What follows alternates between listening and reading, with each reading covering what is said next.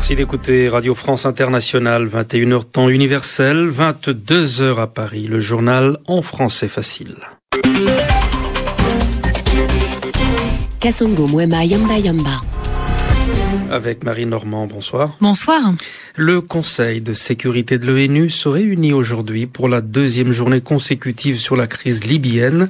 Il doit examiner un projet de résolution qui menace Muammar el-Kadhafi de crimes contre l'humanité et de sanctions sévères. Peut-être un tournant dans la crise politique au Yémen. Les chefs de deux importantes tribus du pays rejoignent le mouvement de contestation contre le président Ali Abdallah Saleh au pouvoir depuis 32 ans. Le Fine Gael revendique la victoire aux législatives anticipées d'hier en Irlande, mais le parti d'opposition n'obtient pas la majorité absolue au Parlement en raison du succès inattendu du Labour. Les deux partis devraient former une coalition gouvernementale. RFI France. Ce samedi, les rues de Tripoli étaient quasiment désertes. Les habitants sont enfermés chez eux. À Misrata, la troisième ville du pays, des mercenaires emmenés par des hélicoptères de l'armée ont ouvert le feu sur des manifestants. Pour la plupart, des personnes qui se rendaient aux funérailles de victimes tombées dans des combats la veille. La région orientale pétrolifère est aux mains de l'opposition armée qui tente de mettre en place une nouvelle administration. Et pendant ce temps, le flot des personnes fuyant le pays continue. Des milliers de personnes ont encore franchi la frontière terrestre aujourd'hui. Un camp de transit et un hôpital de campagne ont été montés par l'armée tunisienne à 5 km de la frontière libyenne. Marie-Pierre Olfan. Au poste frontière, plusieurs entreprises attendaient cet après-midi leurs employés. Parmi elles, le groupe allemand Manferostal, qui a dépêché un représentant ici. L'homme discret et patient a attendu des heures à la frontière, un panneau à la main, juché sur un bout de trottoir que ces travailleurs arrivent.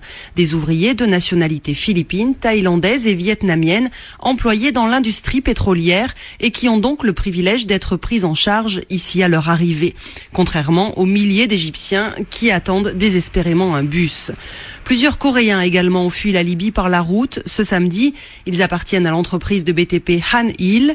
Sur les 1000 employés présents dans la ville de Jaya en Libye, il n'en reste que 500, nous a-t-on expliqué.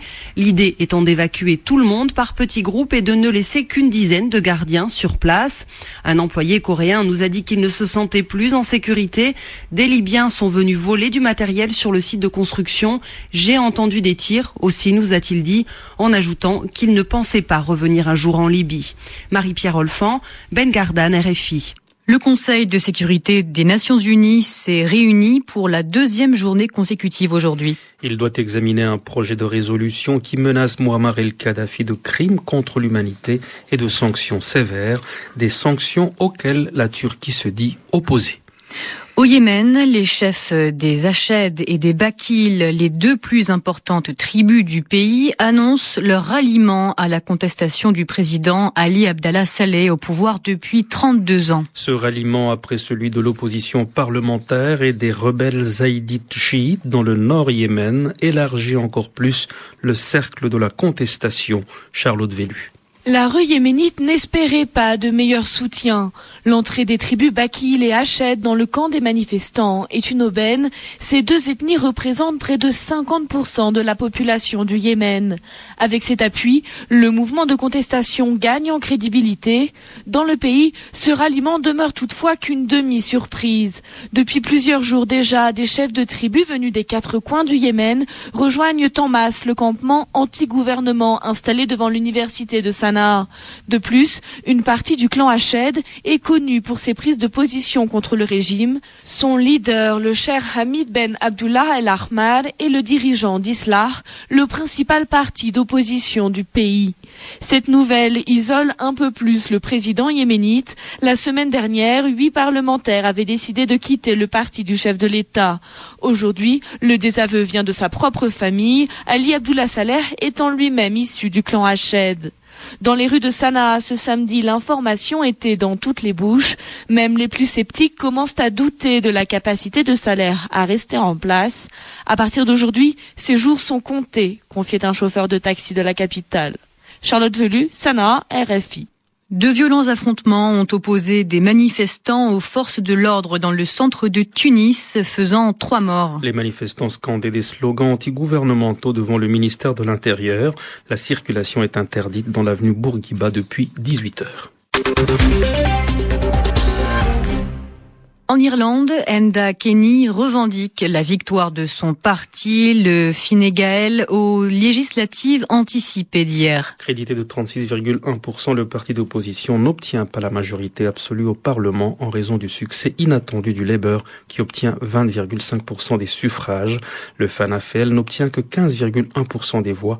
La joie dans le camp des travaillistes. Anadici. Oui, il y a certainement une nouvelle page de la vie politique en Irlande parce que depuis la fondation de l'État, nous avons deux partis dominants, Fine Gael et Fianna Fáil. Et cette fois-ci, les choses ont vraiment changé. Depuis la fondation de l'État, euh, le Parti travailliste a toujours été le troisième parti. On, appelle ça souvent euh, une demi-partie dans un, dans un État de deux partis. Et maintenant, on va être le deuxième parti et c'est vraiment une très grande journée.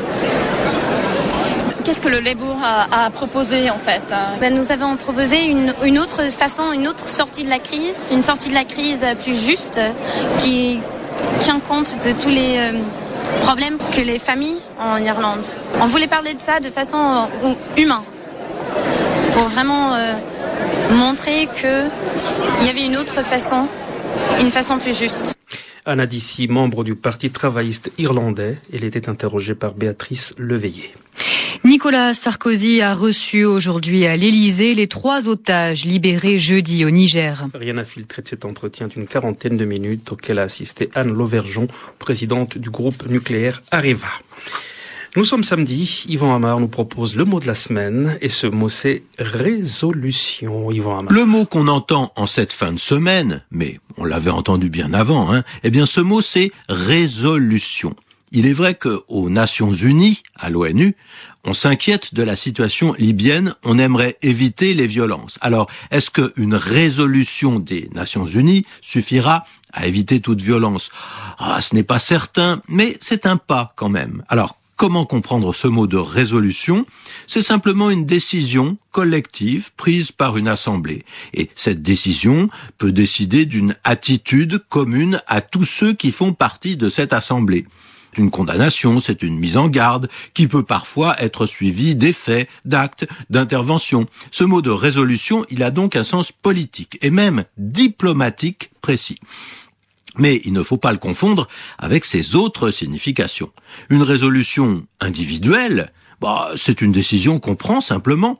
On prend la résolution de ne plus fumer, ou bien de se coucher plus tôt, ou bien de ne plus se mettre en colère, par exemple. Souvent, c'est ce qu'on appelle des bonnes résolutions, c'est-à-dire des décisions qu'on va prendre pour améliorer sa vie, pour lutter contre ses mauvaises habitudes et pour mettre en pratique sa volonté. Alors attention, le mot a encore des sens bien différents. Hein. Résolution vient du verbe résoudre. Et quand on parle de la résolution d'un problème, c'est le fait de trouver sa solution, d'arriver à sa solution. Et parfois, on utilise même ce terme de résolution pour parler de la disparition de quelque chose, d'un problème, comme si le problème s'était évanoui, comme s'il avait disparu de lui-même. On parle de la résolution d'une inflammation ou même d'un abcès. Vous êtes à l'écoute de Radio France Internationale, 22 heures et bientôt 9 minutes à Paris. On a encore un peu de temps pour donner quelques informations.